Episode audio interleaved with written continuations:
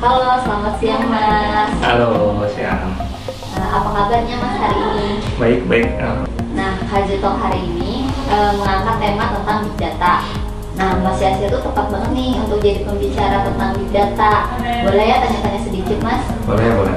Eh, pertanyaan yang pertama, boleh dong dijelasin secara singkat aja nih Big Data itu apa sih Mas?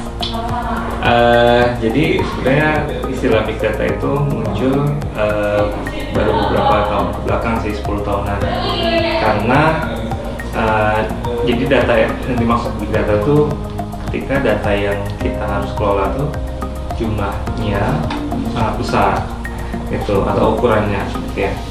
Sehingga tidak mungkin untuk dianalisa atau dikelola menggunakan sistem komputer yang biasa. Nggak bisa nih di laptop kita kan analisis uh, data yang misalkan yang kita pakai nih data media itu sampai bertera-terabyte terus kita mau kelola pakai uh, laptop itu nggak akan kuat intinya itu sih. Tuh. Eh, eh, lalu mulai kapan sih Mas Big Data itu umum dipakai? Uh, sebenarnya data yang dikelola di big data itu sudah ada sejak bertahun uh, berapa? Dua de dua dekade lah dua dekade yang lalu. Kayak uh, data email data transaksi gitu ya uh, terus data messaging gambar nah cuma semenjak uh, internet itu booming kemudian mobile device juga booming jadi makin murah, makin mudah didapatkan, terus makin reliable. Akhirnya jumlah data yang dihasilkan dari kedua hal ini tuh makin uh, tiba-tiba langsung melonjak gitu. Jadi karena kedua hal ini tiba-tiba langsung uh, data itu ibarat kayak uh, a big wave gitu, ombak yang sangat besar.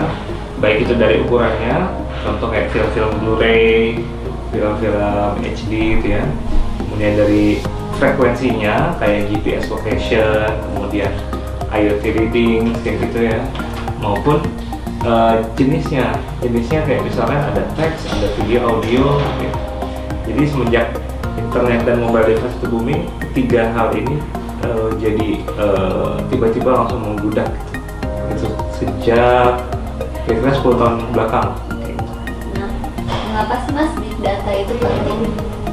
Uh, jadi istilahnya sih sebenarnya kita kan pernah dengar ya data is new oil nah jadi emang uh, literally data itu emang uh, oil atau uh, minyak yang layaknya minyak itu bisa digunakan untuk bahan bakari sesuatu gitu ya nah pertanyaannya kalau data itu adalah bahan bakarnya mesinnya apa gitu yang di bahan bakari jawabannya adalah mesinnya ini adalah uh, teknologi yang namanya machine learning dan data mining itu yang uh, ibaratnya memakan gitu atau menggunakan data untuk uh, menghasilkan sesuatu.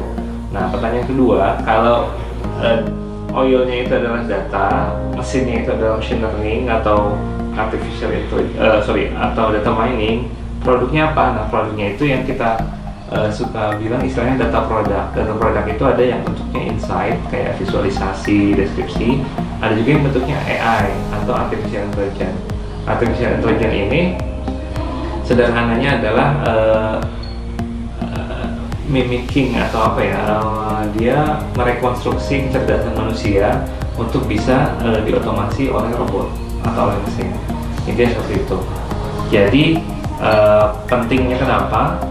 karena yang namanya data itu kan uh, dia adalah sekumpulan fakta. Nah, ketika kita bisa mengumpulkan fakta, semakin banyak data yang kita kumpulkan, semakin jelas atau semakin akurat fakta yang bisa kita gambarkan ulang dari data tersebut.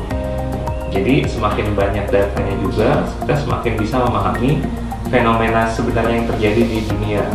Khususnya misalkan di bisnis kita bisa tahu di uh, apa di kependudukan kita bisa tahu semacam itu. Nah, gimana sih mas potensi big data dalam dunia bisnis? Nah, kalau khusus spesifik di bisnis, seperti saya uh, tadi saya katakan ya, uh, saya suka mengkelompokkannya menjadi tiga. Yang pertama itu uh, insight atau deskriptif. Data itu bisa menjadi sesuatu hal yang membantu kita mendeskripsikan fenomena. Dengan banyaknya data atau big data itu, proses statistik yang dulunya itu uh, akurasinya rendah kita bisa tingkatkan akhirnya misalkan kita bisa tahu betul uh, posisi setiap orang yang ada di Bandung saat ini berdasarkan GPS location dulunya kita cuma bisa sampling kan. Kita misalkan terteleponin berapa nomor uh, random terus kita tanya posisi di mana posisi di mana itu kan sampling namanya. Nah dengan uh, big data kita bisa tahu persis uh, saat ini orang tuh ada di mana gitu kan. Jadi uh, itu fungsi deskriptif gitu ya. Kita bisa dengan data yang ada kita bisa mendeskripsikan fenomena yang terjadi secara lebih spesifik. Yang kedua uh, prediktif. Prediktif itu oh sorry yang kedua itu klasifikasi dulu.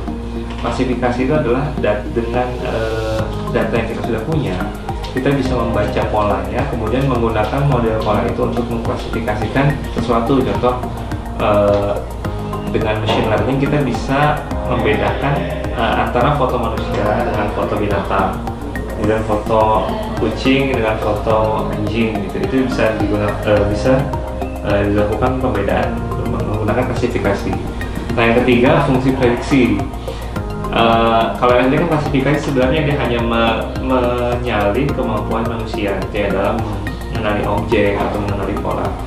Nah yang ketiga adalah prediksi. Prediksi itu bahkan yang manusia pun nggak bisa. Jadi uh, prediksi itu contoh memprediksi cuaca, prediksi harga saham.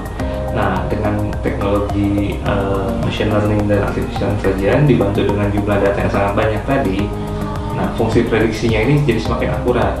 Mungkin dulu ada ya, kita pernah kenal uh, linear regression, kemudian Bayesian method, tapi dengan data yang semakin banyak, akhirnya muncul tuh uh, namanya uh, deep learning uh, dan neural network yang akhirnya fungsi prediksinya itu menjadi sangat-sangat akurat.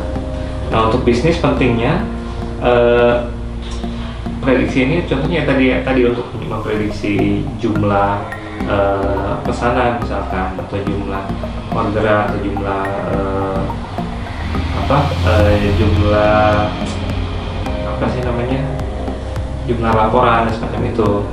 Nah kemudian yang keempat adalah preskripsi. Preskripsi itu adalah uh, saran contoh kita suka dapat uh, kayak recommended product dari Tokopedia atau kalau kita suka pakai Netflix recommended movie nah itu uh, rekomendasi itu di, di, dikeluarkan oleh model uh, preskriptif namanya. Jadi dia memprescribe kita uh, sesuai dengan uh, aktivitas kita sebelumnya atau bahkan data-data pribadi kita. Itu nah untuk bisnis itu kan jadi otomasi ya. Jadi yang sebelumnya kita mem memberi saran itu harus menanyakan ke orang yang ahli. Nah dengan uh, big data dan machine learning fungsi itu bisa diotomasi oleh mesin. Sama juga klasifikasi sebelumnya kita uh, di bisnis misalkan kita untuk membedakan oh ini uh, isinya misalkan uh, atau ini uh, buku tentang buku anak-anak misalkan kemudian yang ini buku novel nah itu dengan uh, image recognition misalkan kita bisa mengotomasi proses itu itu yang supaya banyak dilakukan oleh kayak Alibaba kayak gitu. Itu sih. Nah yang terakhir nih mas. Dampak apa yang bisa didapatkan perusahaan ketika telah menggunakan fitur big data ini Uh, kalau dampak secara langsungnya sih sebenarnya dari segi efisiensi.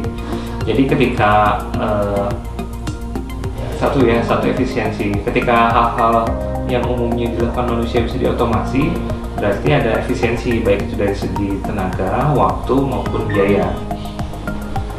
Nah, uh, kemudian yang kedua adalah dari sisi uh, knowledge ketika kita sebagai business owner kita bisa uh, tahu dengan sangat detail uh, misalkan target market kita berdasarkan uh, big data analytics kita jadi tahu strategi apa yang harus kita ambil dalam uh, misalkan dalam bisnis kita dalam melakukan penjualan dalam melakukan marketing.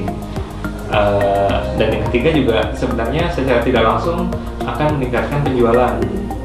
Contohnya dengan preskriptif tadi ya ketika ada rekomendasi uh, dan rekomendasi itu sesuai dengan uh, memang kebutuhan customer. Berarti kan uh, kecenderungan customer untuk membeli lebih banyak itu semakin tinggi.